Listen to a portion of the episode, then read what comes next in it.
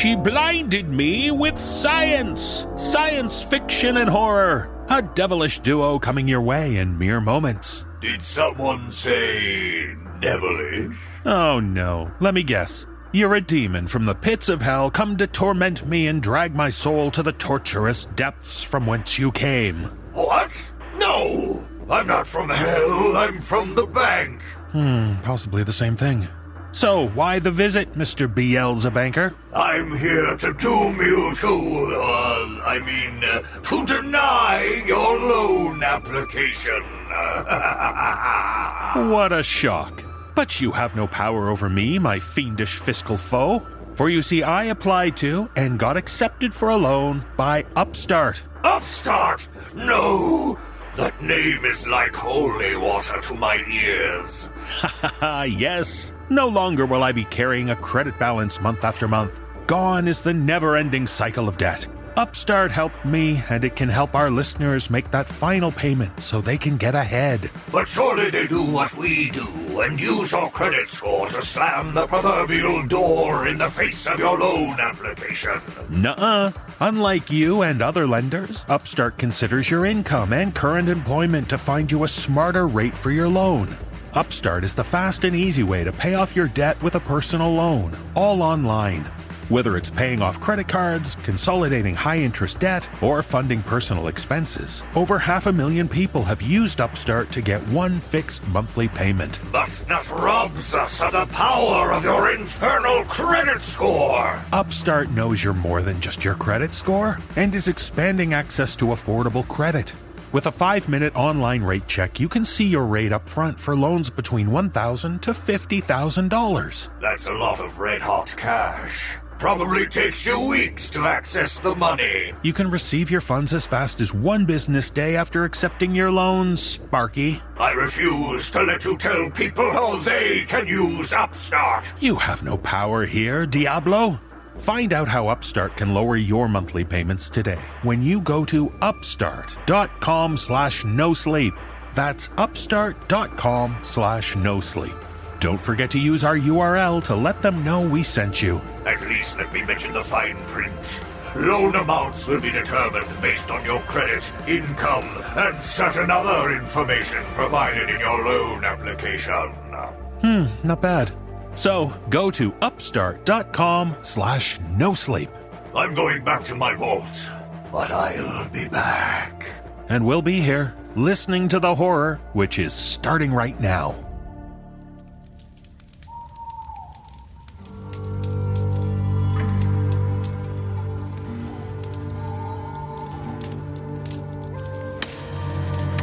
In times long gone, in days of yore, there are legends and tales of dark folklore. Round candlelight and fireside, the tales are shared, enchanting dark secrets in hushed tones declared. And from those days, both present and past, we beseech you now to brace yourself for the No Sleep Podcast.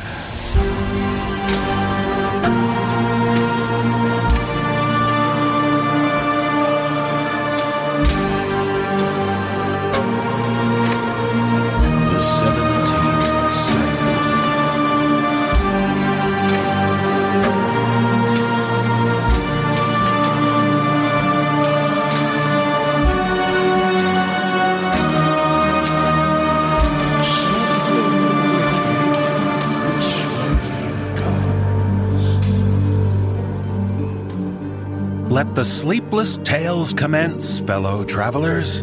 I'm your guide, David Cummings.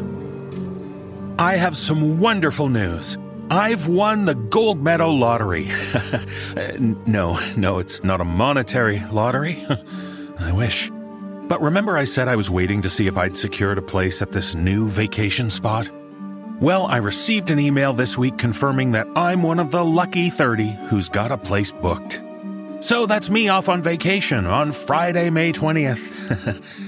Oh, wait, that's the weekend our season finale airs, now that I think about it.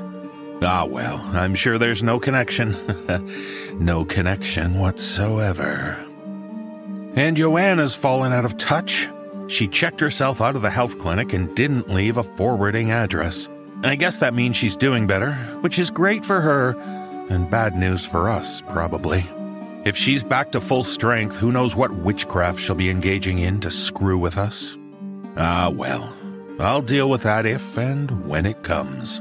The best thing for me to do right now would be to host a podcast.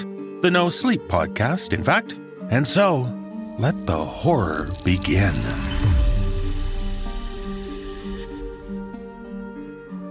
In our first tale, we join Samson as something unwanted comes to his small town. Unwanted, but not entirely unexpected. After all, they've learned about it in church. But in this tale, shared with us by author Amanda Knapp, the details of the apocalypse don't quite match up with Samson's Bible teachings. Performing this tale are Peter Lewis, Ellie Hirschman, Nicole Doolin, Aaron Lillis, Mike DelGaudio, and Jeff Clement. So let's make our way around Grey Pass and experience the end times. That is, if that's what's actually going on. But either way, it sure feels like stars falling on a sunny day.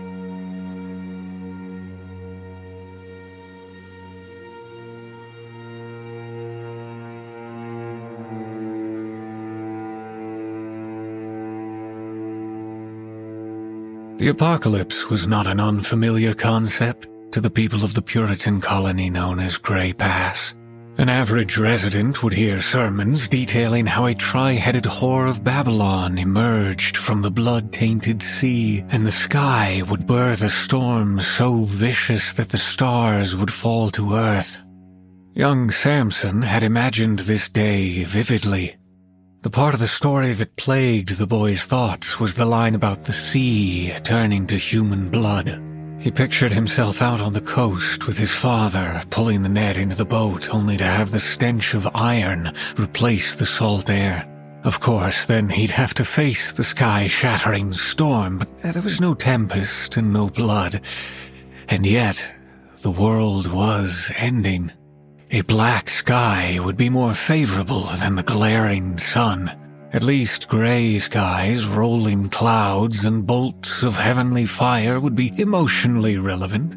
The perfect blue sky turned into a grotesque contradiction behind a foreground of unmitigated carnage. A storm would be a display of sympathy from above. Perhaps rain and thunder were a way for nature or God to let the people of Grey Pass know that someone could hear their cries. But there was no storm. There was no blood. Not a drop in the sea, nor on the ground. Samson sprinted through the town under siege. The boy cupped his mouth to stifle a cry when he caught sight of the remains of his neighbor, Mr. Oswin. Blackened tissue framed where the man's body parts once connected. His face rested on the ground in two halves, his eyes dripping from their sockets. Once Samson saw Oswin's pitiful form, his mind refused to conjure anything else. The burns, the eyes, the many wounds, but no blood. The boy felt his weight being forced to the ground. Samson rolled down a slope and landed in the stream, then crawled on his belly. He found himself under cover of a small bridge. Samson caught his breath and then upheaved his breakfast. The shade of the bridge gave him reprieve from exposure to the vulgar sunlight. He saw a couple running frantically down the same hill he just had. Bright lines of red light appeared across their bodies. A burst of white fire followed by black smoke revealed the scattered and burned piles of the couple lying in the ditch. Tears rolled down Samson's cheeks, for he could not find his family. His father had taken the boat out into the bay. His mother and sister had been at the market. I just wish I could see my mom and dad. I could ask them why all this is happening. Is this my fault? Did my sins set the apocalypse in motion? I could ask them why there's so much death and no blood. Samson could not understand why the remains didn't bleed, because he did not know the concept of cauterizing a wound. Samson didn't understand a lot of things. He was only 8 years old. He just wanted anything to make sense. Samson clutched his knees and tried to make himself as compact as possible. Footsteps thundered on the bridge above him. A man's voice roared.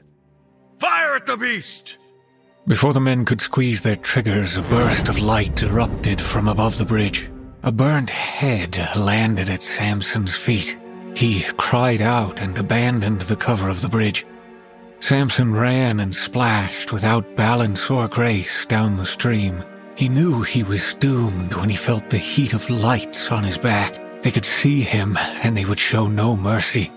Samson dove forward into the mud. The beams of light shot over his head onto the bank. The white fire left a crosshatch pattern singed into the grass. Perhaps this is what happens when stars fall. Samson kept running, now with a burst of hope, knowing that he had just survived an attempt on his life. His legs carried him to the stone chapel. He slammed the door behind him and started pushing a pew in front of it. He could barely move it an inch. He then opted to knock a wardrobe over. Satisfied with the barricade, Samson ran down the aisle and slid under the pews. He stared up at the eaves and sobbed. Just moments ago, the animal instinct of self-preservation prevented him from feeling anything. Now the weight of his situation caved in on him. Faintly, Samson could hear the cries and prayers of other members of his town, who also took shelter in the chapel. He wanted to comfort them, and in turn be comforted, but he couldn't even summon the courage to move. Something he could not even begin to comprehend was butchering his friends and neighbors before his very eyes. None of the residents of Grey Pass could understand the threat they faced. Was this a falling star, an angel, or maybe the Antichrist? Like the word apocalypse, he'd heard Antichrist so many times in this very room, but he never really knew what that meant. 2 weeks ago, he thought he might have found the Antichrist in the surf, a small creature with a form hard to comprehend. It had a sheen to it. It was iridescent.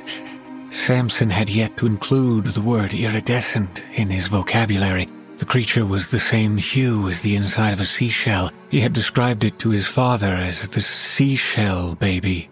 His father poked the thing with a long stick and turned it over. It had no eyes, but a small circular mouth, hands like a human child, but no legs. The lower half of its body just faded into nothing. His father's countenance was one of confusion and shock. "Let us build a fire, Samson." Together they had burned the creature on the beach and covered its ashes with sand. Samson's father told him that it was just an ugly fish, but the verse about the beast emerging from the sea reverberated in his mind. "It's my fault." Samson felt responsible for all of this because he was the one who discovered that ugly fish. Like water passing through silk, a being of similar iridescent quality passed through the church's ceiling. It had the same features as the smaller creature, however, it was incredibly refined and complex. It hovered in the air like a wisp of smoke, but was vaguely humanoid in form. Invisible bands moved down the creature's arms and legs. The bands pinched and cleaved the flesh of the beast. When the band reached a joint, it would tighten and separate the limb from the rest of the body, yet it maintained its shape. This process repeated over and over, pulsating like a heart. The creature's face had 6 eyes, 3 on each side, boasting a beautiful symmetry. The eyes were a light gray, and though there were 6, only 2 appeared at a time. The first set would emerge, and then they would be absorbed by the creature's face, the next row, and the next. Its mouth was permanently in a perfect circle, so it always appeared surprised or curious. It looked Samson directly in the eye. Samson thought the being might be an angel. What's an angel? Samson, with utter terror and shock, could hear the beast answer his thoughts. How are you doing that? What am I doing that confuses you? Her voice perplexed Samson. It was feminine in its tone, but it was not a woman. It was not even a human. Still, it felt wrong to continue calling her a beast. Speaking without sound. I can hear you, but only in my head. Who? What are you? Shh. Silence your thoughts. I don't want the others to hear you. The creature lowered herself to where the boy hid and picked him up. She absorbed him into her body. You are safe now, little one. Samson floated inside the creature as one may float in the sea. He would have had so many thoughts, but being in the fluid sedated his mind. Resting within the being gave Samson an unnatural state of peace. He knew he should be afraid, but the fear could not be felt. The other iridescent beings poured through the ceiling. They plucked the survivors from the pews and left them in the center aisle. The creatures hovered in a circular formation around the five people. And then the red lights appeared where the cuts would soon be. The beasts reduced the terrified group to an assortment of burnt heads, torsos, hands. They carried no weapons. The beasts never even laid their hands on their prey. They simply looked in their victim's direction, and carnage ensued. Samson was safe, still hidden within the creature. He was unable to process the events around him, and so he just uncritically observed. The creatures floated upwards through the roof, carrying the burnt remains. When outside, they started arranging the parts in a large circle. The heads formed the innermost circle, then the chests in the middle, the limbs making up the outermost circle. Their creation mimicked the shape of the sun.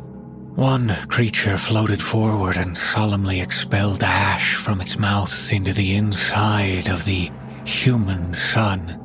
The beings bowed their heads and lowered themselves to the ground. The creature that spat up the ash spoke. We have found the remains of our beloved child, burned and scattered in the sand.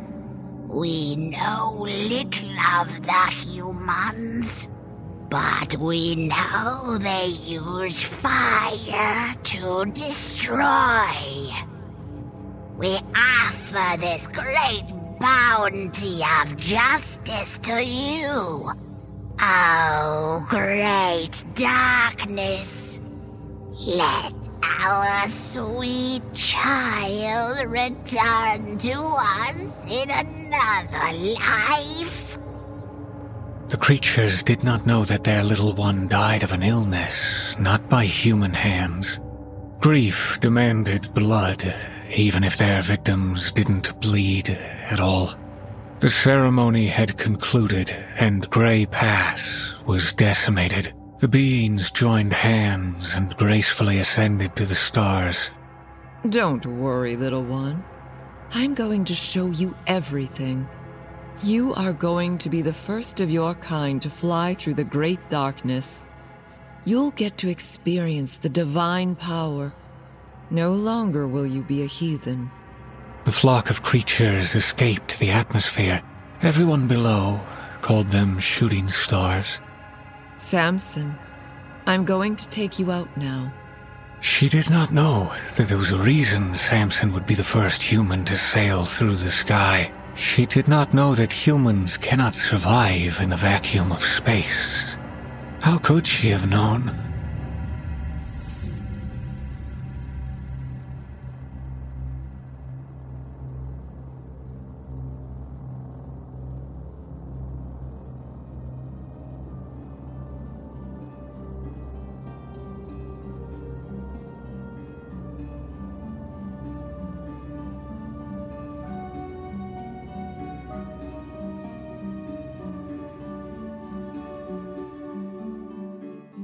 Ah, the joy of having a baby. Yes, it can be a bit painful. Well, they say extremely painful. And risky sometimes. But there's no denying that it can also be a rapturous experience. And in this tale, shared with us by author Georgina Jeffery, Mother Mandy feels the divinity of delivery. Performing this tale are Jessica McEvoy, Dan Zappulla, Wafia White, and Kristen Di Mercurio. So call the midwife and get ready to wrap the newborn in swaddling clothes, because we're about to experience an ecstatic birth.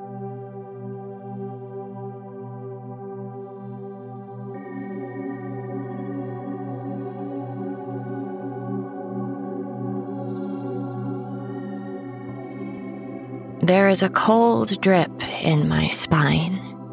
I turn to you and smile the lopsided smirk of a stroke victim. My lazy muscles grant you just half the effort you are so adamant you deserve.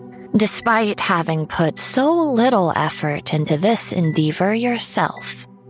Do you think it's a boy? The beeping heart monitor makes patterns in the air alongside my voice. Shut up. I start to giggle. Can't help it. Don't want to help it. Mandy, seriously, shut the fuck up. The midwife gives you a sharp look.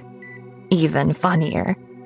She counts down to a contraction, and I burst into hysterics. I see your teeth grinding. Can we make her stop laughing? No, it's a common side effect. Survival reflex, we think. They both hold me down as my body nearly shakes itself off the bed in a fit of humor. Did you know that some women say that giving birth is like having an orgasm? It's too hilarious.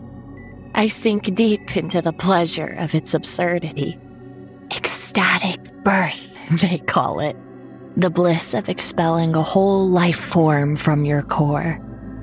It must be the body's joyous reaction, a celebration, to finally be relieved of the parasite sucking on its juices. My body is preparing for this celebration. My nerve endings are tingling. You look at me with disgust as I start to writhe, as moans escape my throat and mingle with the other sounds dancing about the ceiling lights. We need to get it the fuck out of her. The doctor is on her way. We need more than a fucking doctor. There is panic in your voice, and it is delicious. It lends a mottled hue to the other colors in the air. The monitor blinks in and out with a prickly pink noise. My pleasure sounds are the rich undercurrent, and we are all swimming in its waters. The midwife is arguing with you. She is fed up with your language. You are fed up with the entire awful situation. Fever dances in you. You're so close to the edge. We're both so close to the edge. I just want my wife back! That does it. The midwife hisses under her breath, a silky dissonance. This is it! Shivers of ecstasy run through me with every contraction. I feel that my scream is red and bloody. And though my mind says bliss, my body says agony. I'm still laughing, wheezing, straining, as my flesh tears and I am split open in a throbbing symphony of joy and terror, and my swollen uterus finally ejects its horrid passenger.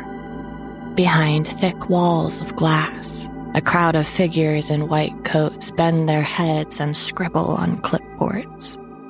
I see the quiet sound of their pens scritching. It claws at the glass like a nervous animal.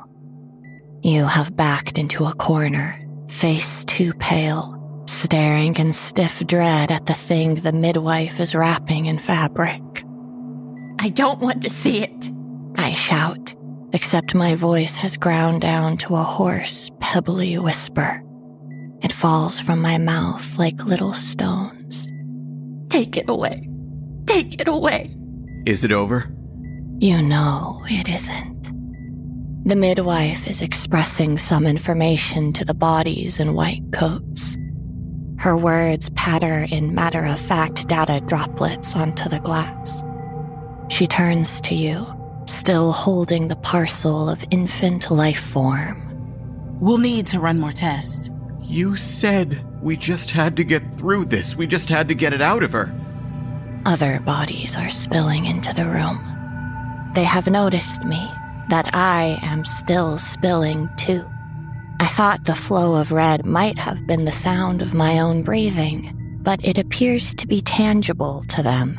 And they begin mopping and prying and stitching. Someone presses the button on my drip, and coldness floods into my back.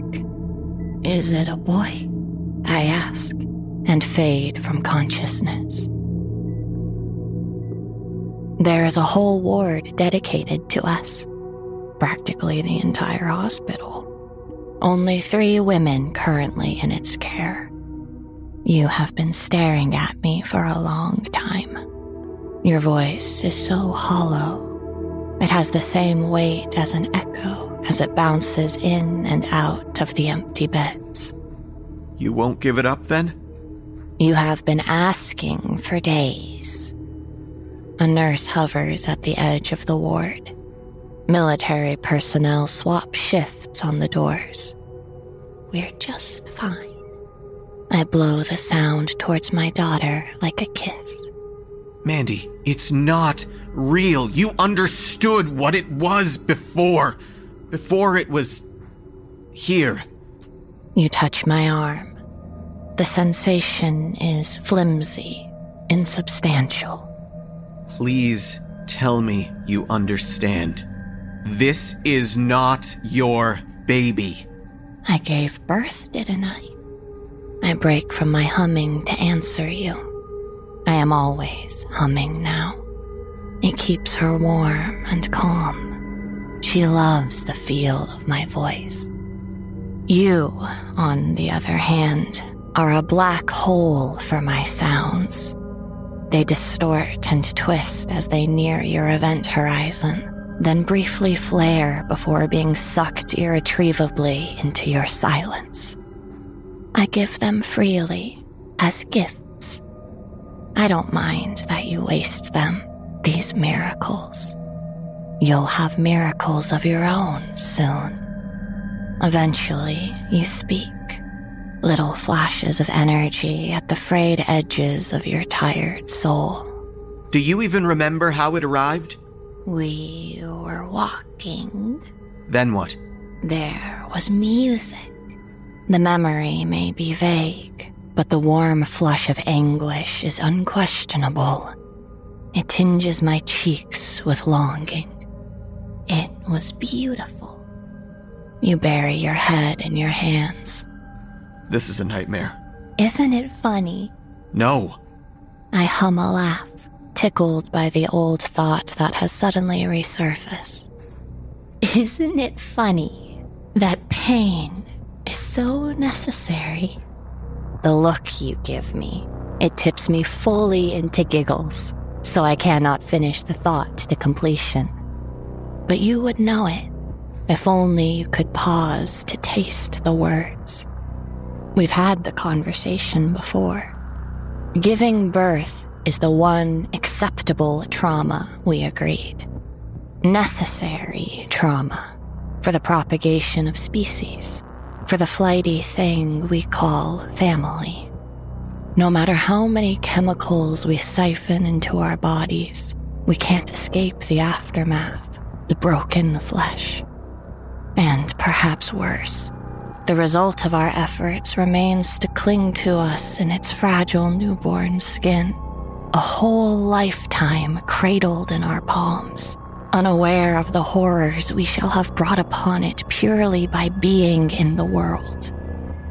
My daughter pleases me beyond all comprehension. They say you forget the pain, and it shall all be worth it in the end. You pull me from reverie. Mandy, look at yourself. Your hand trembles as you touch my stomach. I know you are afraid to lift the dressings, to see how much of me is really left. The bandage sinks a little, falling into a depression under your fingers. You jerk away, choking back a cry. The noise attracts the nurse, who arrives swiftly at your shoulder, indicates visiting time is drawing to an end. You become ghosts on the edge of my vision. Is she going to live? We're doing everything we can. I promise she's comfortable, but she won't be going home. What are you going to do with her? She'll be looked after. Studied, but well looked after. And the thing? She glances nervously at the guards on the door. I wouldn't know about that. She escorts you into the corridor. You hold a near inaudible conversation, which gently floats back to me over the rest of the day. I thought you could help her. They said it was just an infection. It's not. Listen, you need to let her go. They'll stop allowing you in here soon. They can't. She's my wife. Maybe. What's that supposed to? You'll disappear. Do you understand? If you don't let this go. She'll be safe. They just want to study her. And keep other people safe. I can't leave her like this. I pluck the speckled sound of your fear out of the air and plate it into my daughter's pretty gurgling.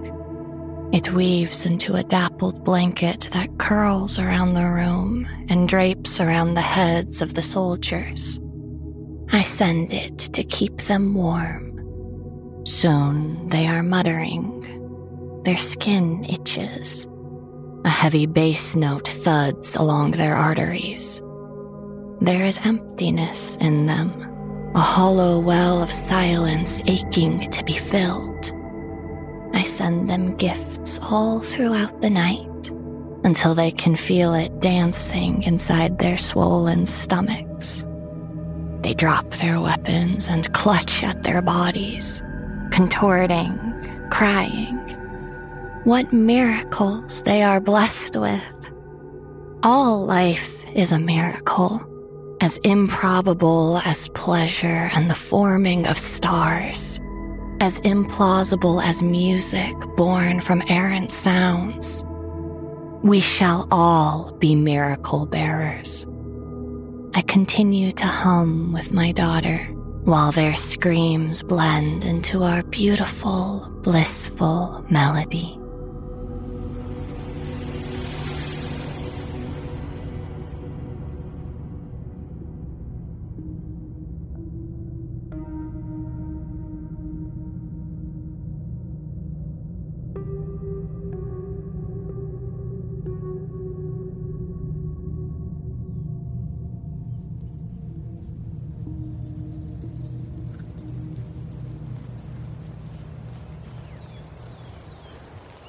Wow, the miracle of childbirth, am I right?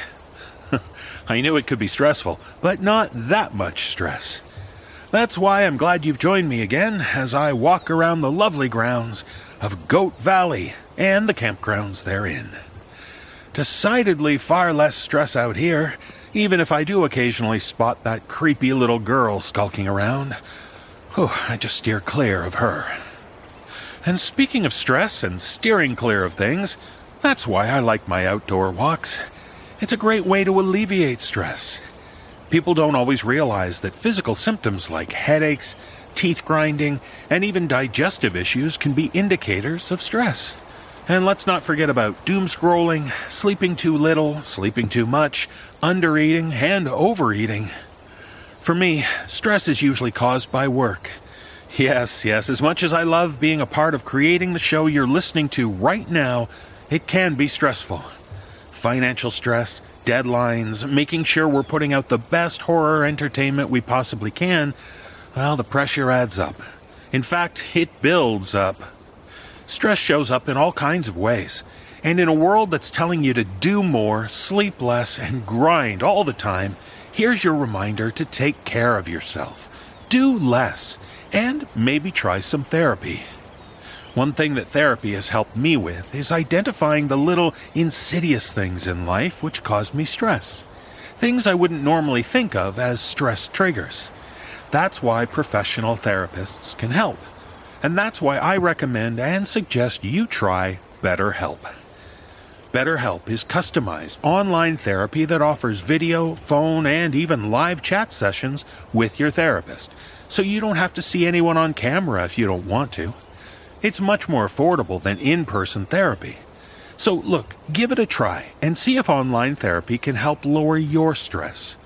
You know, this podcast is sponsored by BetterHelp, and No Sleep listeners get 10% off their first month at betterhelp.com/nosleep. That's BETTERHELP.com/nosleep. So, look after yourself. Take a walk in the woods if you can, and talk about your stress with a professional.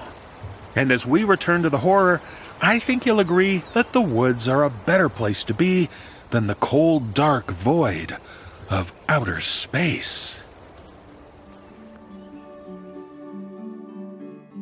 Imagine what it will be like many years in the future, after humans have spread throughout the galaxy and beyond.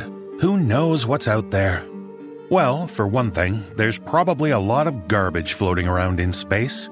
And in this tale, shared with us by author Nicholas Hughes, we meet Sarah and her team, a group whose job is to scavenge these remnants. I join Erika Sanderson, Mike DelGaudio, Jake Benson, David Ault, and Atticus Jackson in performing this tale. So let's see what effect our species has on the galaxy at large in the 27th century, and how what's out there might affect us. Let's raid a tomb adrift in the stars.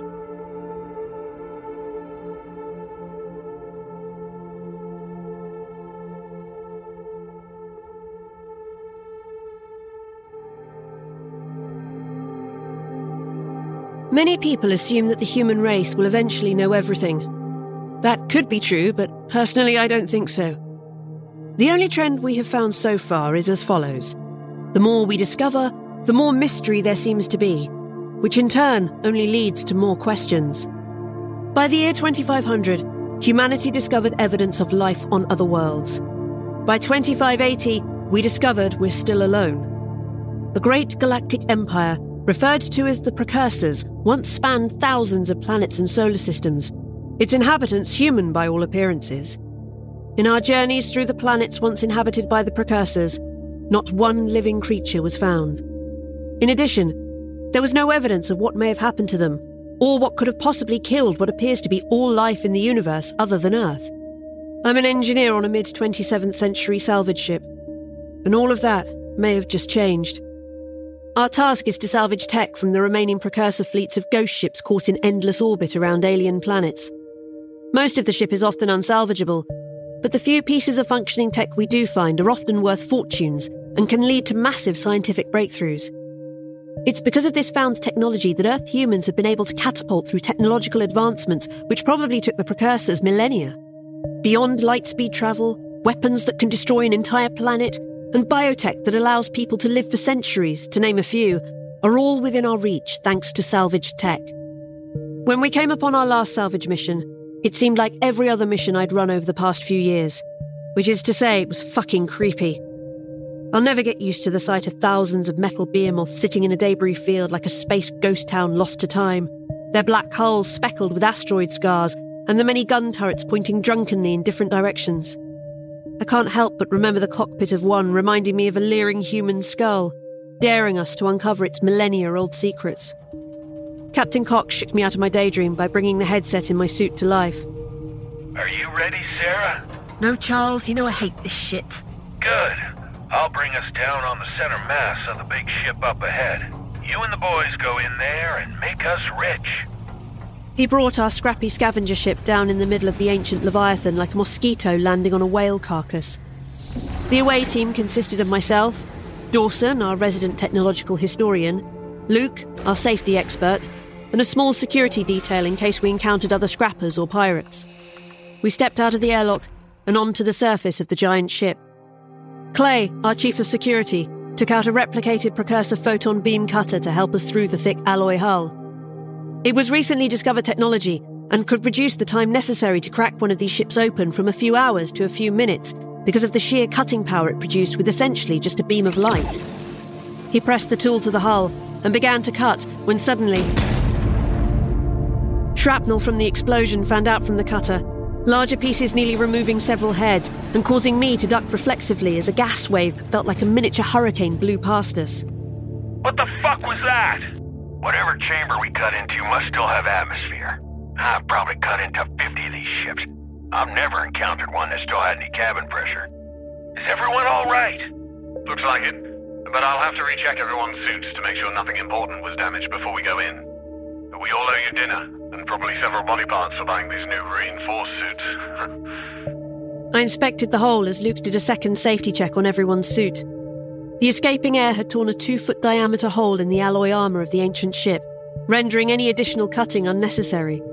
This was fortunate, as the photon cutter had taken the brunt of the initial explosion and looked the worse for wear. We were able to walk pretty comfortably on the surface of these ships due to an artificial gravity we had little understanding of. The lowest part of the ship was many times more massive than it had any right to be, as if it contained an artificial black hole. The mystery was compounded by the fact that they were clearly able to move vast distances at great speed while carrying the mass of a mid-sized moon. How this gravity field didn't consume the ship or deteriorate with everything else on board was beyond our current scientific understanding, but it was certainly convenient for the purpose of exploration. Luke finished the safety check, and Captain Cox gave the all clear. We descended through the hole one by one. The chamber we landed in seemed to be sleeping quarters, as evidenced by the military-style bunks. Even though I was prepared for it, I let out a slight gasp as I entered the chamber. There were bodies on most of the ships we scavenged from, which made them feel more like tombs than vessels.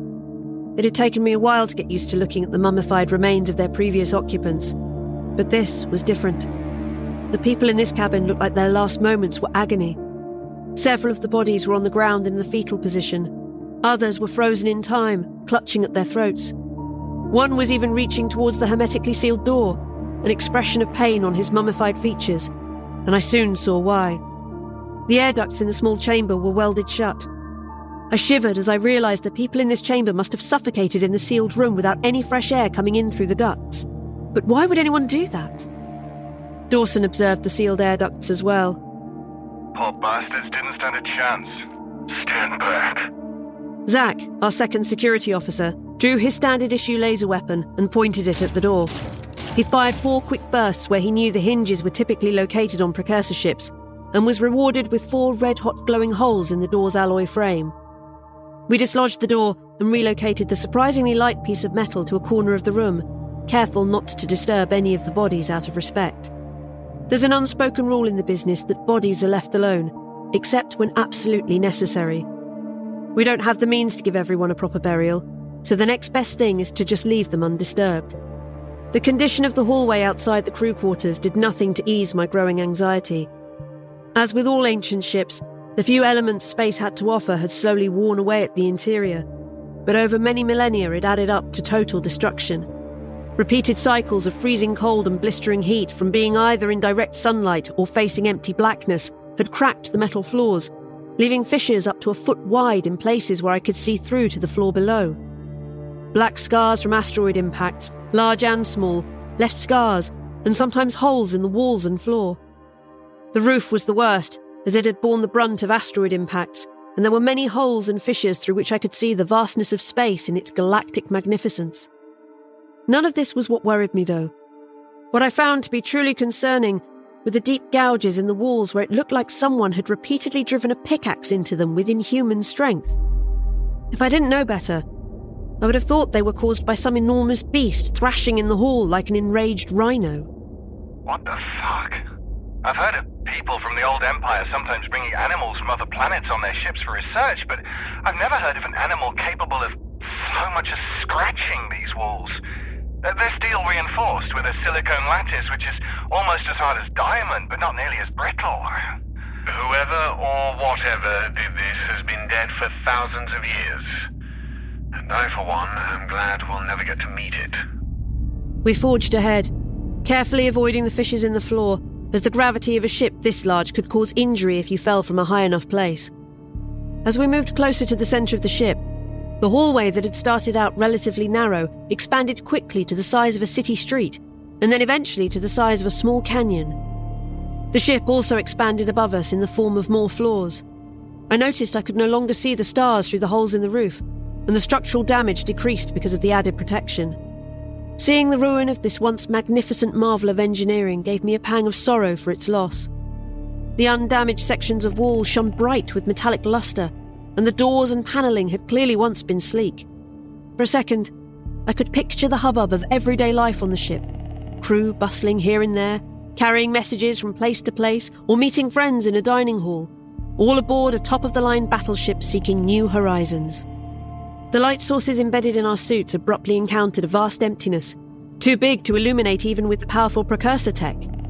The ragged edges where the hallway ended and the space began indicated that this was not an original feature of the ship. It had most likely been left by the impact of a large asteroid. The hull gave me a true sense of the ship's mass. As we stepped towards the edge, our lights illuminated many levels descending into a deep black crater with no visible bottom.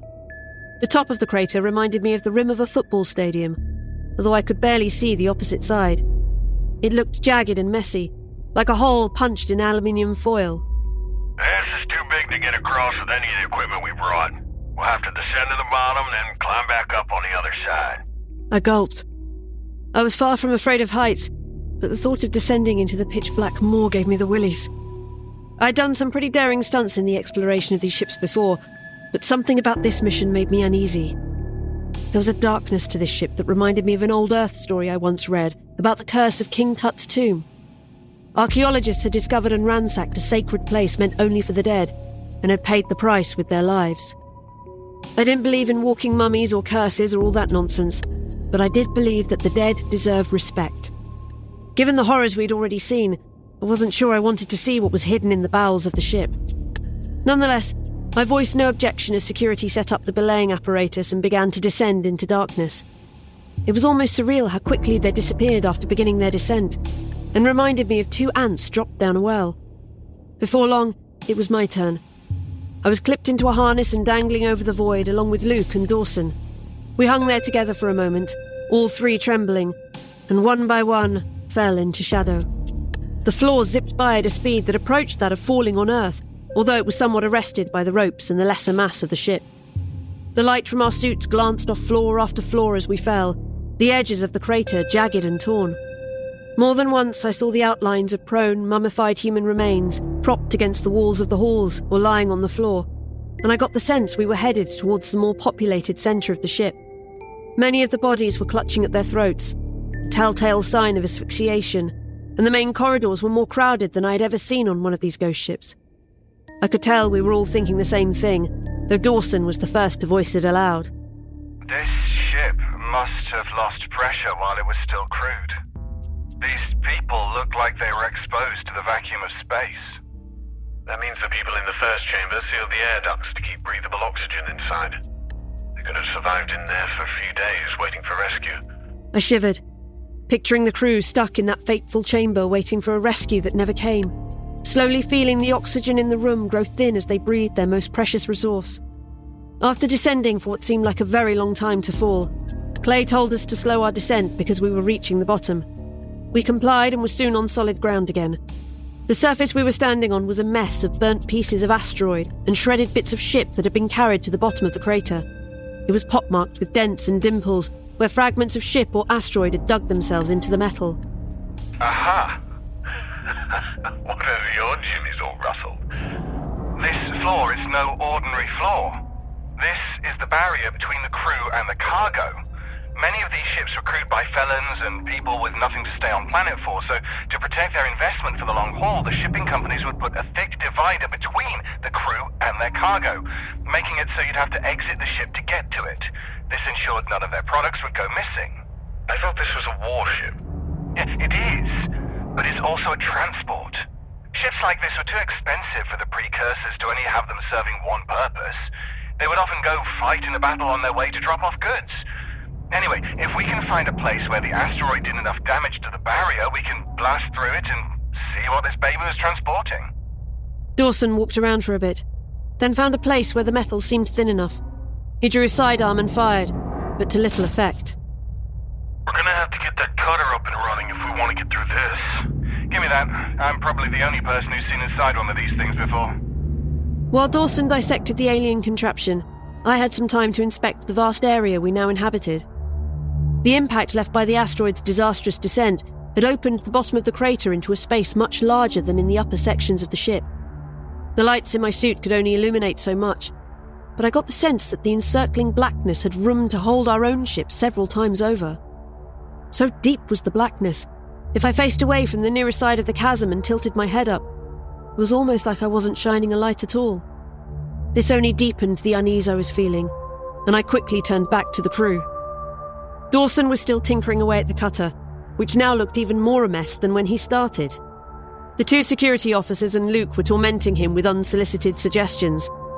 They were surrounded by wreckage from the upper layers of the ship. Most of the pieces were just fragments, barely the size of your hand, but some were the size of houses. Each was sitting in its own crater where it had careened into the ground from above. Then I noticed something odd. One of the craters seemed out of place.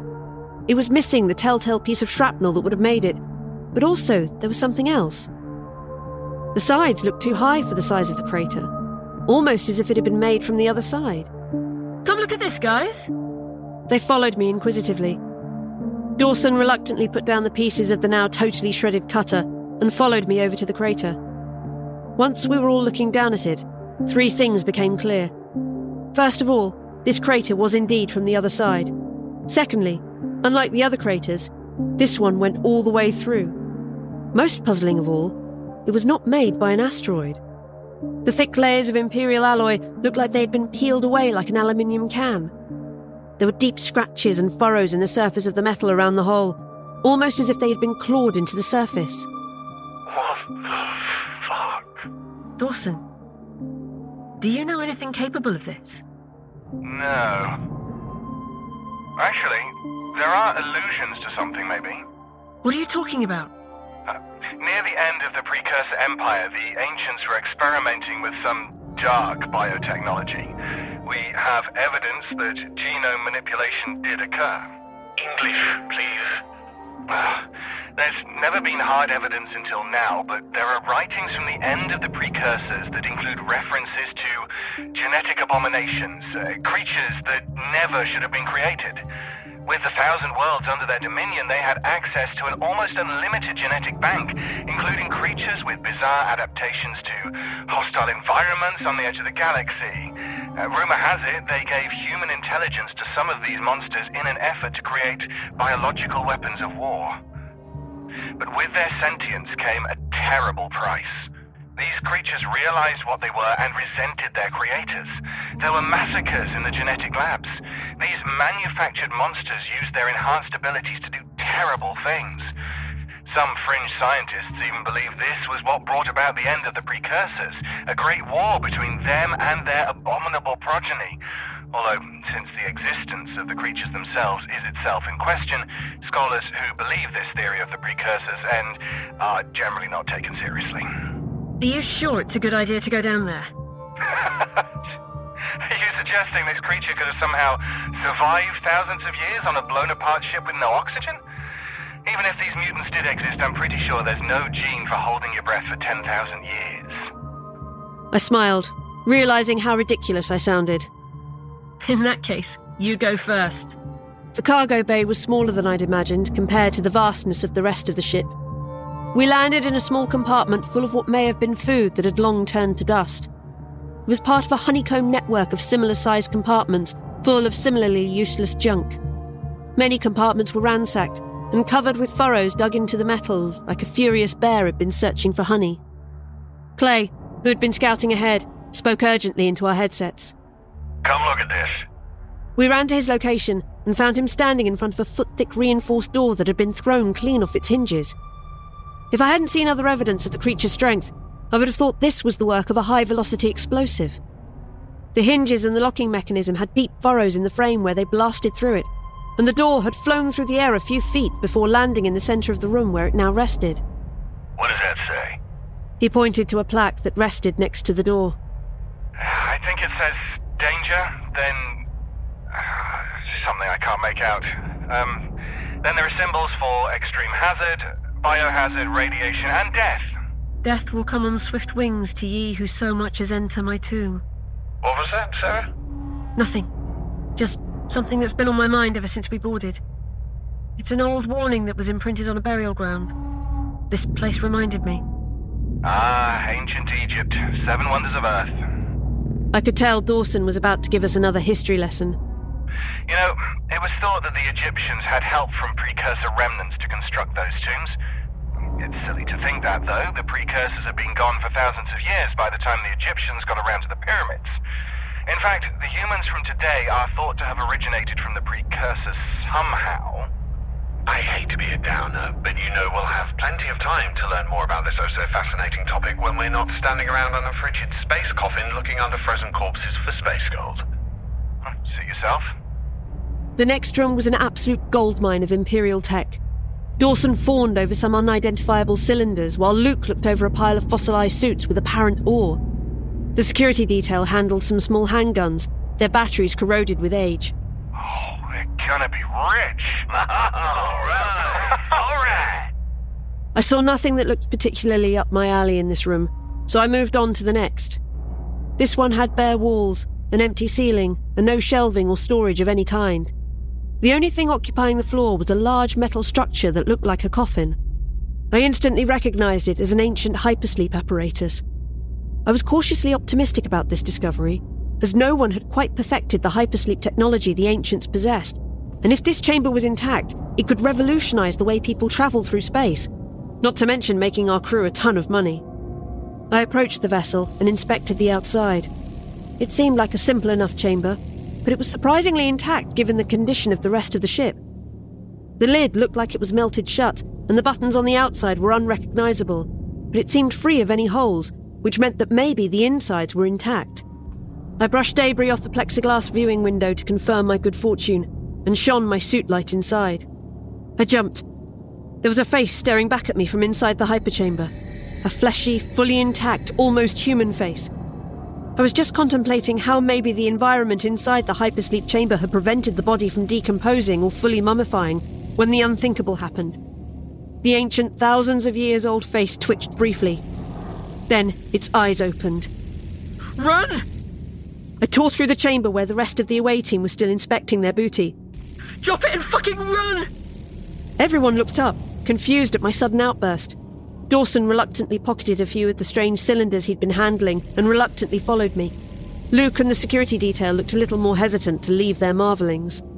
What's got your pennies all in a bun? The two noises happened in such quick succession they almost seemed to occur simultaneously.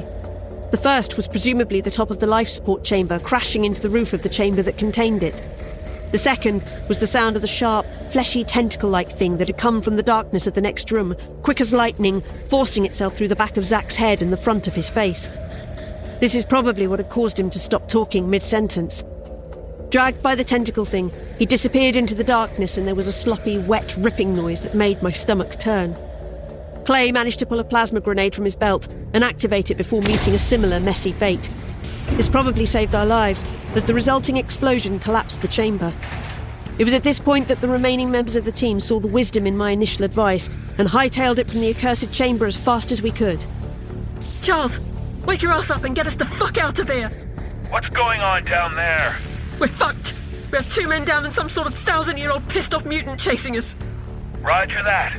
Can you make it to the entry point? Negative. I have an idea, but you're not going to like it. And that idea is... Do you see the massive crater in the middle of the ship? We continued our mad dash through the bowels of the ship, closing doors as we could to hinder the progress of the creature. Even so, it wasn't long before we heard our crashing, scraping pursuer gaining on us through the network of tunnels. It's time to do your job. Luke tossed a drone turret onto the ground and said it to kill before pumping his legs to catch up with the rest of us. I had told him carrying that thing around was a waste of pack space since we already had a security detail, but this time... I was grateful for Luke's love of his toys. A few seconds later, we heard a brief volley of blaster fire and an inhuman roar of pain as the plasma found its mark. There was no time for a second volley, as the next thing we heard was a brief metallic clang and the sound of drone pieces ricocheting off metal walls. By this time, we were approaching the hole through which we had come. Luke boosted Dawson and I up through the hole, and we hauled him up by his arms. "Who the fuck are you, Captain?" "You know, flying an intergalactic cruiser into a crater is not as easy as it looks. This thing does forward and back very well, but up and down are not its strong suit." "Just get here soon or you'll be looking for an entirely new crew." Like clockwork, the scraping, tearing sounds of our pursuer were once again audible. We scrambled out onto the chasm floor we had initially rappelled onto and across the darkness in the hopes of putting enough space between us and the creature we'd unleashed until we could be rescued. I made the mistake of looking back just in time to see a vaguely human form emerge from the hole we had just come out of. The illusion of humanity was quickly shattered, though, as it was surrounded by oscillating tentacles that it used to propel itself forward like some sort of nightmare jellyfish. "I might be able to buy us a bit more time." Dawson pulled one of the cylinders from his pocket. "I think these are crystalline engine cores from a prototype ship the ancients were working on. If we could get one to burst, the explosion should be massive. How do you know if there's any juice left? I don't." Dawson threw the cylinder at the creature and fired his blaster wildly. Remembering our explosives training, we crouched in the fetal position and covered our heads. Even through the protective layers of my suit, the explosion was catastrophic. I thought I would be cooked alive. I was thrown a great distance from the blast in the diminished gravity and landed, temporarily blind and deaf, on the reinforced metal floor. I sat up as my senses slowly returned and saw Dawson and Luke lying close to me, equally dishevelled by the landing. As my hearing returned, I became aware of a loud hissing sound and saw Dawson suddenly clutch the side of his suit. Fuck. Just then, we heard a stirring from the direction of the explosion. The sound was like the slithering of thousands of snakes on sandpaper. I could barely make out tentacles and humanoid pieces making their way towards where the blast originated, as if drawn by some terrible gravity. I wondered how simple genetic manipulation could possibly create such an indestructible beast. "Get out of here! I'm fucked anyway! I've maybe seconds of oxygen left!" I tried to protest, but Luke grabbed my arm, dragging me away, and we were soon limping across the chasm for our lives. Above us, I began to see the lights of our ship awkwardly descending back and forth across the vast darkness, our Firefly rescuer. We pointed our lights up as we ran, a beacon to lead the ship to extract us. As the ship descended to our location, we heard an explosion, and I knew it was Dawson making his final stand. I silently wept as we boarded the ship. Luke's face was wet as well. "Where's the loot?" "Go! Just fucking go!" The cruiser took off with a shudder. Cox may have been one of the best space pilots around, but the microgravity really seemed to be affecting his ability. We sped up, then jerked to a halt, then hit the thrusters again like he was testing the brakes. "What are you doing? We're going to get the hell out of here! Something isn't right. I'm not getting enough juice." The control panel was a mosaic of flashing warning lights. Our fuel indicator rose, then fell flashing. It seemed there were gas leaks in 4 of the ship's 5 main compartments. Our fluid system had stopped providing coolant to the propulsion coils. According to the board, we were about a minute and a half away from total combustion. "It almost seems like there's an electrical field around the ship. It's screwing with every system. I've never seen anything like it. Could it have anything to do with this?" Luke pulled out a small grey box from his suit's largest pocket. It had a single flashing blue light, a set of metallic prongs, and was adorned in symbols only somebody like Dawson could understand. Dawson. I couldn't believe he was gone. It all happened so fast. What was I going to tell his wife back on Earth?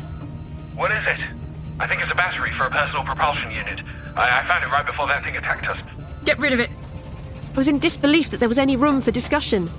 "Blast it out the airlock! That thing has got to be right behind us!" "Wait! Is there any way to make it stop?" "Captain, don't do this. It's not worth it. We've already lost too many." "I think I can turn it off." Luke fumbled with the device. The innocuous blue light flipped off, and just like that, the indicators all normalised. "Just you two?" The captain hovered his hand over the hatch lever. We silently nodded and began the process of ascending to the safety of space. I looked down from my position near the window, but all I saw was cold blackness. I could almost feel an ancient hostility lurking down there, and I wondered what our enemy truly was. What type of monstrous science could create such a powerful, hating thing whose only purpose was to destroy?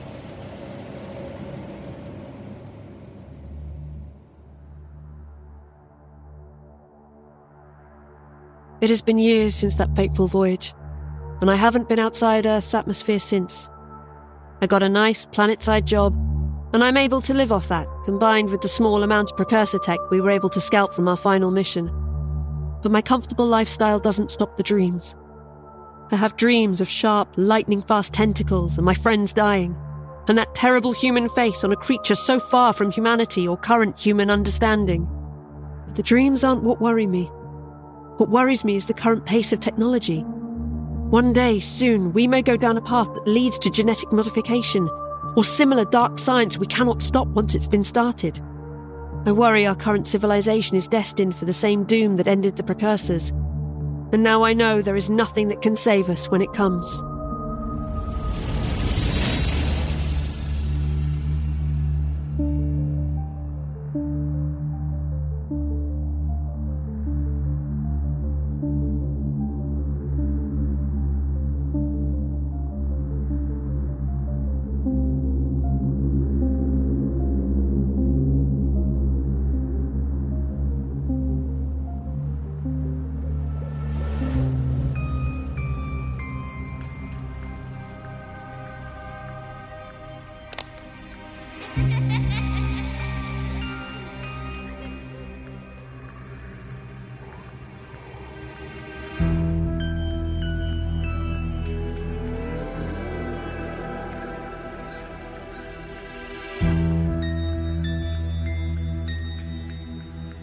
Welcome to Goat Valley Campgrounds. Looking for a place to escape your busy life and reconnect with nature? Goat Valley Campgrounds features 300 acres of quiet forest and peaceful scenery for you to enjoy. Come meet Kate. She runs the place, like her parents before her. We know you'll enjoy your stay as long as you behave yourself and follow the rules. Your survival depends on it.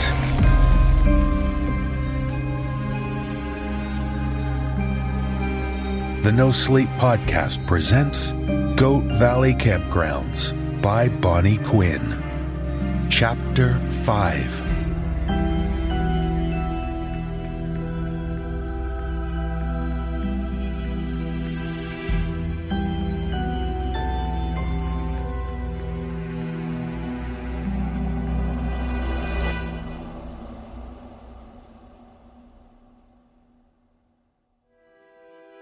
The campground exists in a bubble.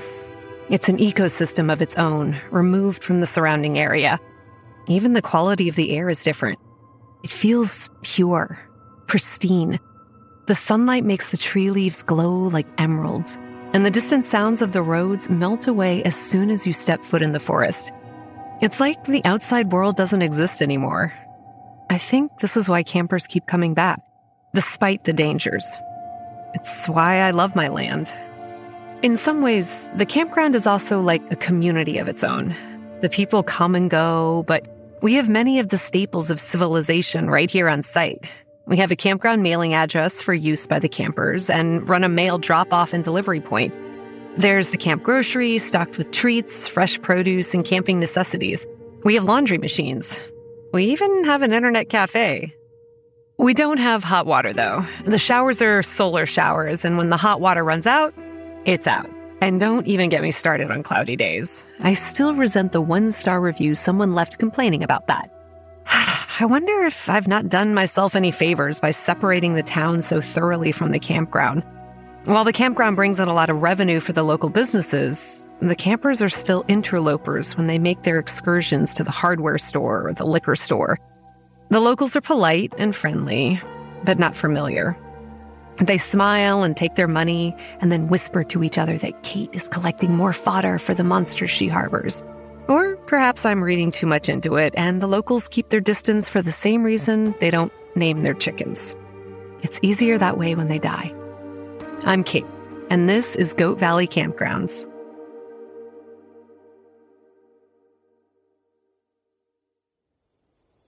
The town's best-kept secret is the annual fair. It starts on Friday and lasts the whole week. All the local businesses close up early so that they can prepare their stalls on the town green. Individual residents have stalls as well for their handicrafts, and farmers bring in produce or other goods. There's games, raffles, food, music, and even a handful of carnival rides paid for out of the fair fund. I contribute to the fair fund every year. It builds goodwill, or at least that's my hope. I close my campground that weekend so as to give my staff time off to attend. The vehicle barn is locked up, and I finished checking the roadside fences. I think we're set. Great. Make sure to lock the gate when you leave. Are you coming to the fair? I'll be there later. I thought I saw a fire off in the woods, and I want to make sure it's just the dancers before I leave. Okay. But don't be too late, or you'll miss the pie-eating competition. I'm pretty good at pie-eating competitions. I took my four-wheeler out and made a quick loop of the campground. The distant firelight was indeed the dancers, and I slowed only long enough to confirm they hadn't made off with any of my staff. It's happened before. They return unharmed the next morning, but extremely hungover. Then, my fears assuaged, I returned to my house. There was a figure on the road near the edge of the forest. His appearance differed for each person, but to me, he always wore a charcoal hoodie with the hood pulled up. The man with the skull cup. I mentally cursed my bad luck and stepped on the gas, urging the four-wheeler up the steep hill. He couldn't offer me a drink if we didn't make eye contact, I reasoned. I didn't want to be unable to eat food right before the town fair, not when there were funnel cakes and a pie-eating competition. No such luck. He stepped sideways into the middle of the road as I maneuvered past him. I slammed on the brakes on instinct, belatedly realizing that I might have been able to just swerve and escape this confrontation. It was too late now. The four-wheeler shuddered to a stop, engine rumbling, and before me stood the man with the skull cup. He regarded me with a calm and mild interest, as if I were an interestingly colored insect to be considered for a moment, but nothing more. His myriad of facial piercings glinted dully in the fading sunlight, as did the assortment of rings on his fingers as he cradled his cup. My gaze settled first on its empty eye sockets and the oily liquid inside, before I reluctantly tore them away to meet his stare. Can I help you? You can, actually. Are you offering me a drink? He gave me a faintly amused smile. Don't you have a pie-eating competition to win? Well, how do you... No, never mind. All your staff have left. Why do you still circle the campground? Are you not confident in your control over this land? I'm never confident. I live in constant fear that I'm not doing enough. He walked over and turned, putting one foot up on the edge of the four-wheeler. Then he swung himself up and sat down beside me. I stiffened, my knuckles going white as I clutched at the handlebars of the vehicle. Too close. He was way too close for my liking. I don't particularly care to have anyone in my personal space, much less something that wasn't even human. See, that's the problem. You never relax. It's the town fair. You should enjoy it. He patted my shoulder as if we were friends. But his fingers tightened, digging his nails into my muscle until I flinched. Let's go together. Nothing like this had happened on our campground before, to my knowledge. Certainly not with the man with the skull cup. It was a simple transaction. He offered a drink, the victim accepted, and then everyone went their own ways. I couldn't fathom what his motivation was, and all the gentle prodding I attempted was met with stony silence. I stopped by the house, at least to get my car. There was no way I was driving the four-wheeler all the way to the town green. Not with the man with the skull hanging onto the back with his breath on the back of my neck. He didn't protest the switch. But at the campground gate, he got out of the back seat as I went to unlock it. Will you open the gate for me? I turned to stare at him. His expression was unreadable. There was something in what he said. I was going to open the gate, so why would he make this request of me? I rested one hand on the lock. I'm not obligated to. No, you aren't. I could refuse. I could open it for myself but refuse you, and there's nothing you could do about it. Am I right? Boundaries are important to human things. From boulder-strewn stone walls in New England to white picket fences, we construct barriers. They serve as markers for humans, but act as much, much more for everything else. Most creatures can't enter a house unless invited, but I hadn't expected for there to be similar limitations around my campground gate. The man with the skull cup couldn't leave unless I permitted it. I could stop him right there, easily. He stepped closer to me. I tensed, readying myself to fight or flee, but he gave no sign of aggression. He only lowered his voice. I'll owe you a favor. I barely hesitated. I unlocked the gate and swung it open. You have my permission to leave. Favors from inhuman things are both rare and valuable. They aren't like bargains, which are slanted to favor the inhuman thing. A favor will always be repaid at a time it is desperately needed and will greatly exceed the value of the deed that earned it. It's a priceless thing, the sort of debt that could someday save my life or even more. It was worth any risk. Thank you. You are most kind. And then he got back in the car and I drove us to the town fair.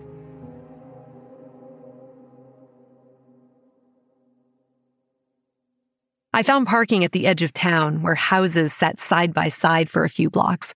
Old houses with wooden shingles and gnarled trees in their yards. The streets were silent and the windows of the houses dark. The noise from the town green, music and voices, faintly wafted through the old trees. The town green was a long stretch of grass that divided the main street at the center of town. The road was closed for the fair, giving people room to spread out. At one corner were a handful of carnival rides, where most of the children gathered. I resolved to try to keep the man with the skull cup away from there. I didn't think he'd bother children, but I didn't want to find out otherwise. I'm not sure what I was hoping for when we arrived. That the man with the skull cup was merely curious as to our traditions, perhaps, and would quietly let me lead him around as if I were a tour guide, introducing him to quaint human traditions. Sadly, this was not the case. As soon as we reached the main street, he briskly started off in a different direction than me, head high and walking with intent. He had a reason for being here. My heart sunk, and I reluctantly followed after him. Might as well see what the damage of this excursion was going to be. I was quickly joined by Brian. I was dismayed to see he was alone. You left the dogs at home? Well, everyone else brings their dogs. And after last year, when that Yorkie got scared of them and peed on their owner's leg, I thought it was best to just not. Is that the man with the skull cup? Yeah. Oh, no. Is he offering someone a drink? Yeah. I jogged over and stood a pace behind the man with the skull cup, frantically pantomiming to the hapless local to take a sip. They did, their eyes wide and fixed on me the whole time. Then the man with the skull cup walked away and I followed him, casting nervous glances backwards to the person that'd just been poisoned. Did you get bored of poisoning campers? I have my reasons. The town is going to be in an uproar over this. He stopped abruptly and whirled to face me. His mouth was thin with unexpected anger and my own indignation faltered, replaced by a sudden cold jolt of fear. They aren't on your side. Then he turned away and began walking again, seeking out yet another victim. I continued to follow, heart pounding. I was starting to sweat. Drops of perspiration beaded up on the back of my neck, and I was flushed with anxiety, watching all this unfold. No shit, they aren't. There was a trend in who he was targeting. Within the town is a small but noisy contingent that would rather the campground not exist. Some of it is generational grudges, built up over the years between our respective families. My parents were the first generation to really try diplomacy, so there's plenty of bad blood to go around. There's also a growing number of people that feel the campground's lax management has been tolerated for too long, and that my family should be removed from our position. They can't force us to sell it, but they can make it hard enough to operate that I'd have to concede to their demands. So far, their efforts had been defeated by the sheer amount of economic impact our campground has on the local economy. But this would surely give them a boost. I gritted my teeth and swore that the favor had better be worth it.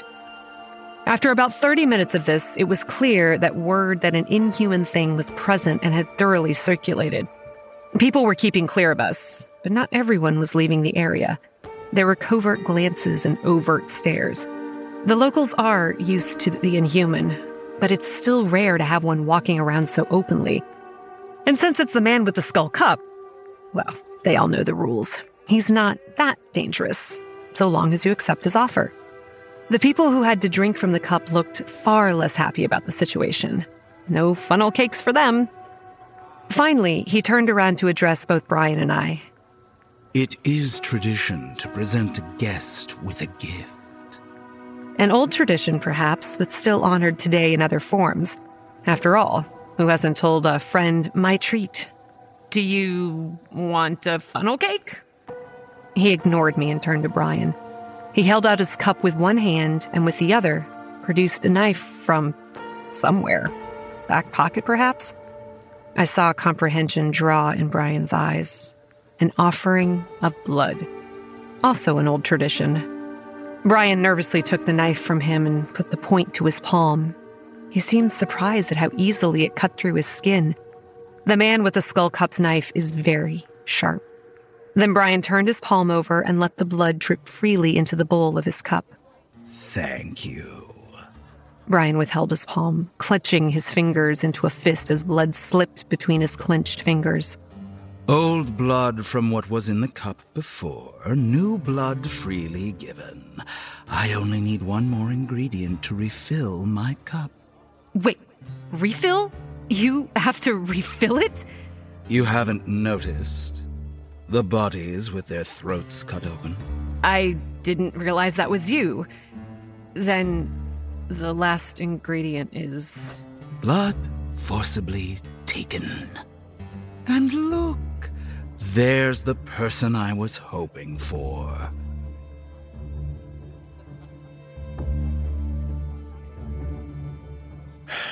Enough is enough, Kate.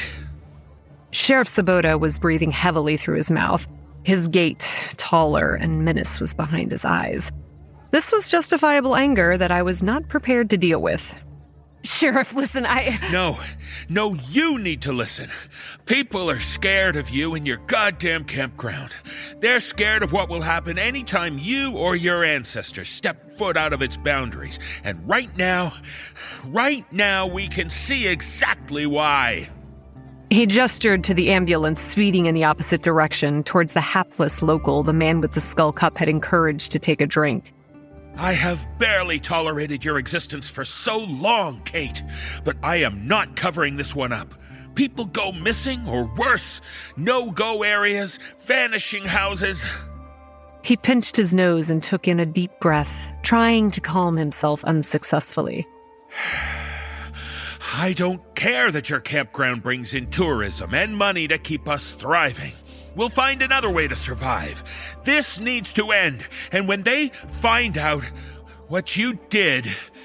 He paused as he realized that the man with the skull cup was intently focused on him.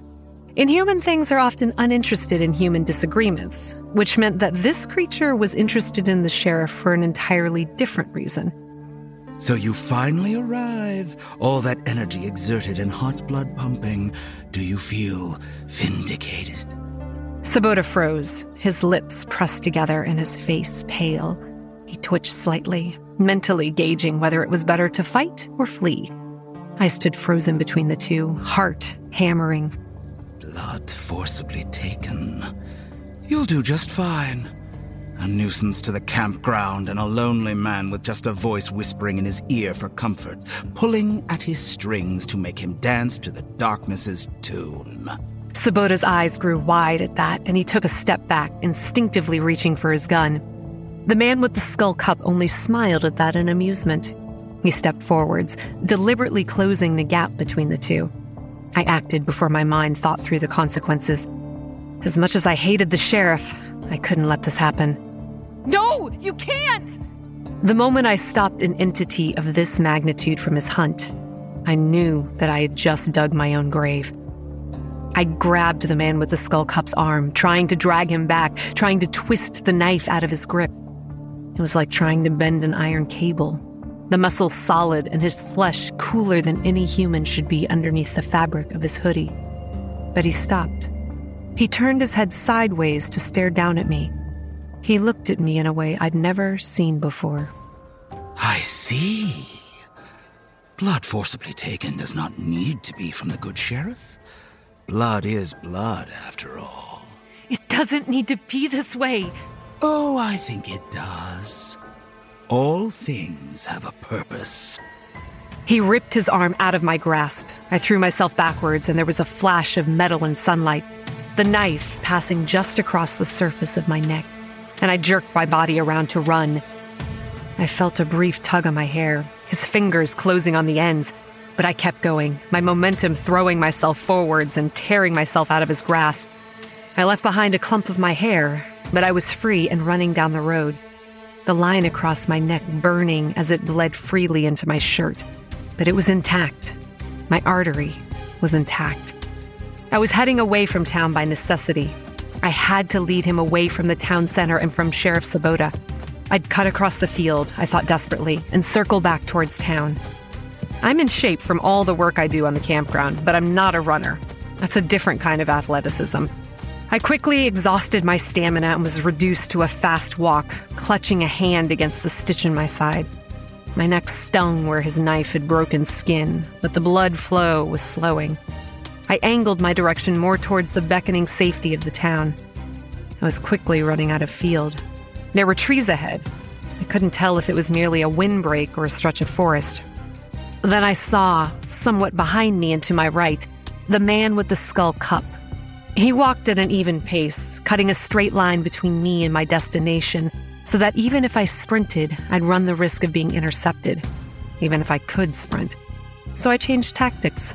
I headed back towards the campground. That was a straight line, and if I could reach the gate, I could get my hands on the bundle that guarded it and whatever it was that he feared inside. Have you heard of persistence hunting? You walk an animal to death. You keep pace with it so that every time it slows, you're right there, threatening it, spurring it to keep moving, keep going, step after weary step until it finally collapses of exhaustion. I didn't have my cell phone on me because it'd fallen out of my pocket in my struggle to break free of his grip. This was why women need real pockets on our clothing. My pants barely fit my cell phone in the best of circumstances. Worse, with everyone at the town fair, the road was deserted. Without any hope of rescue, I had no choice but to keep going. And each time I looked back, the man with the skull cup was there.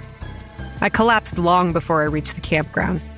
My thoughts were hazy at that point, worn thin by exhaustion, and I remember thinking that all this was futile, that I was dealing with creatures far more powerful than I, and my time was simply up, that it'd be easier to give in than to keep going for a minute longer. And that resignation broke as soon as I heard gravel crunch under his feet as he approached.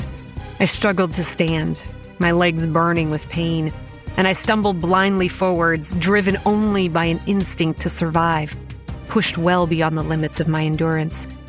His hand closed on my hair, right at the roots, and he jerked backwards.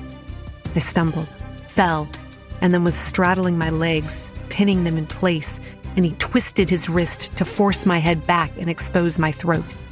His body felt cool against my back. Not cold, just not as warm as a human should feel. No, don't! I clawed at his wrist as he raised the knife. I'm surprised at how clear my thoughts were. That I was going to die. And wondered if this was how my father felt as he walked out to meet the beast. Like floating. Like the world didn't exist anymore and it was just myself. Alone with the beat of my own heart. Please! Please don't!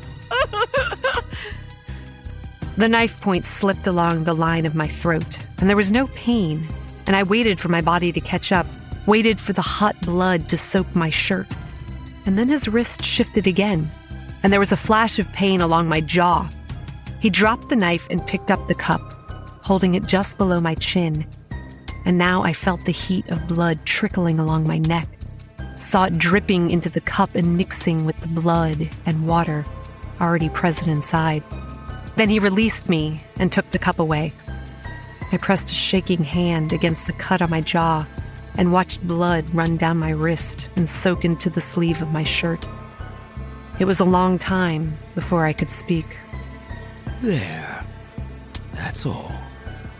Blood forcibly taken.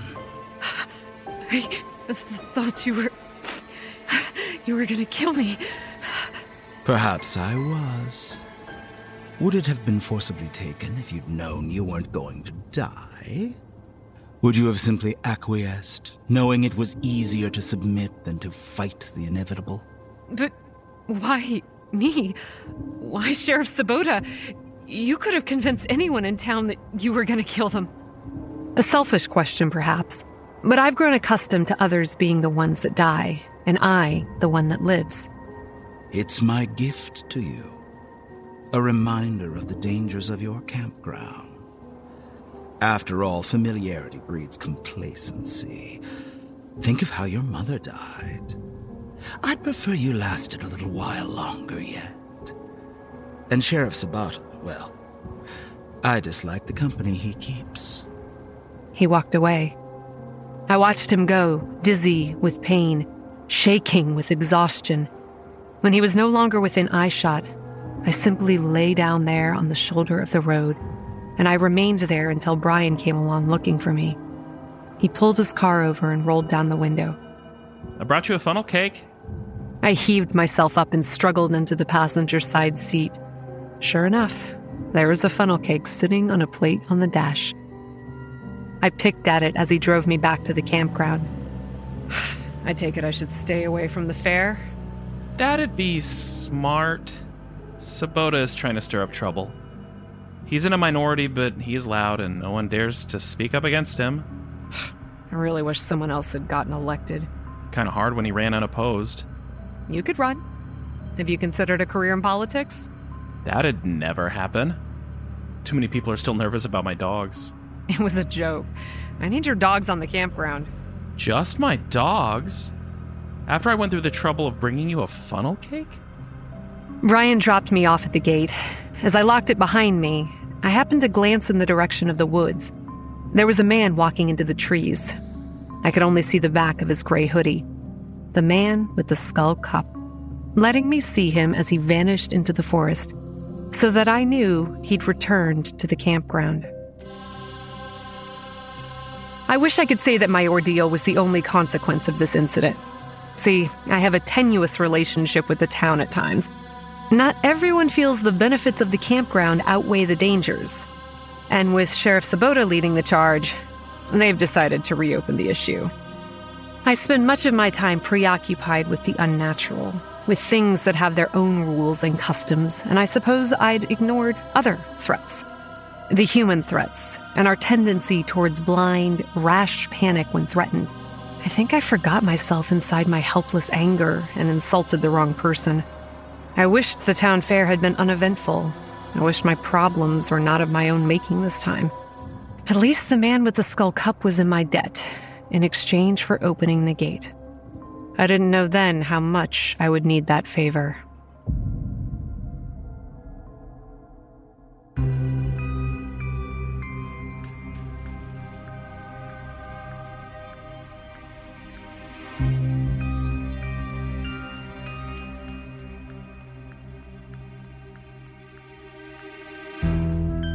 Goat Valley Campgrounds was written and adapted for audio by Bonnie Quinn. Produced for the No Sleep Podcast by Phil Michalski. Musical score composed by Brandon Boone. Starring Lindsay Russo as Kate, Mick Wingert as the man with the skull cup, Kyle Akers as Brian, and David Cummings as Sheriff Sabota. Join us next week for Chapter 6 of Goat Valley Campgrounds.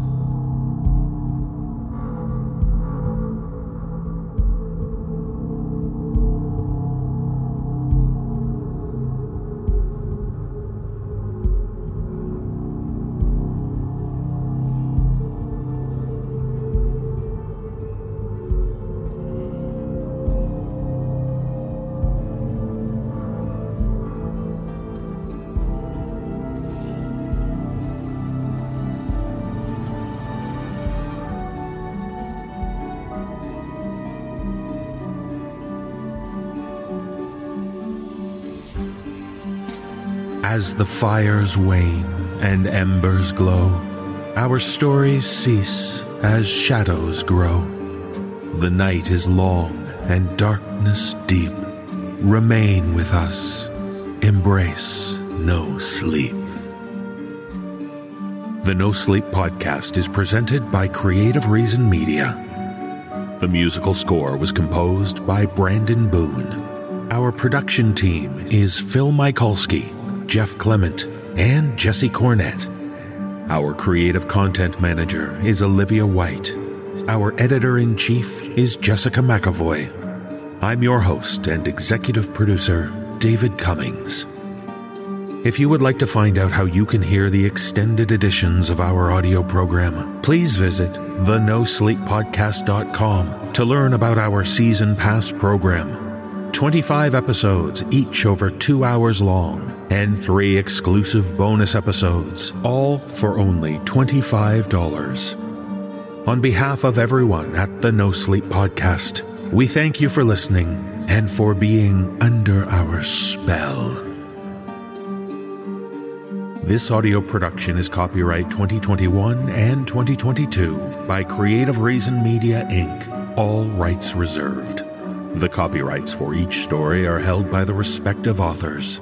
No duplication or reproduction of this audio program is permitted without the written consent of Creative Reason Media.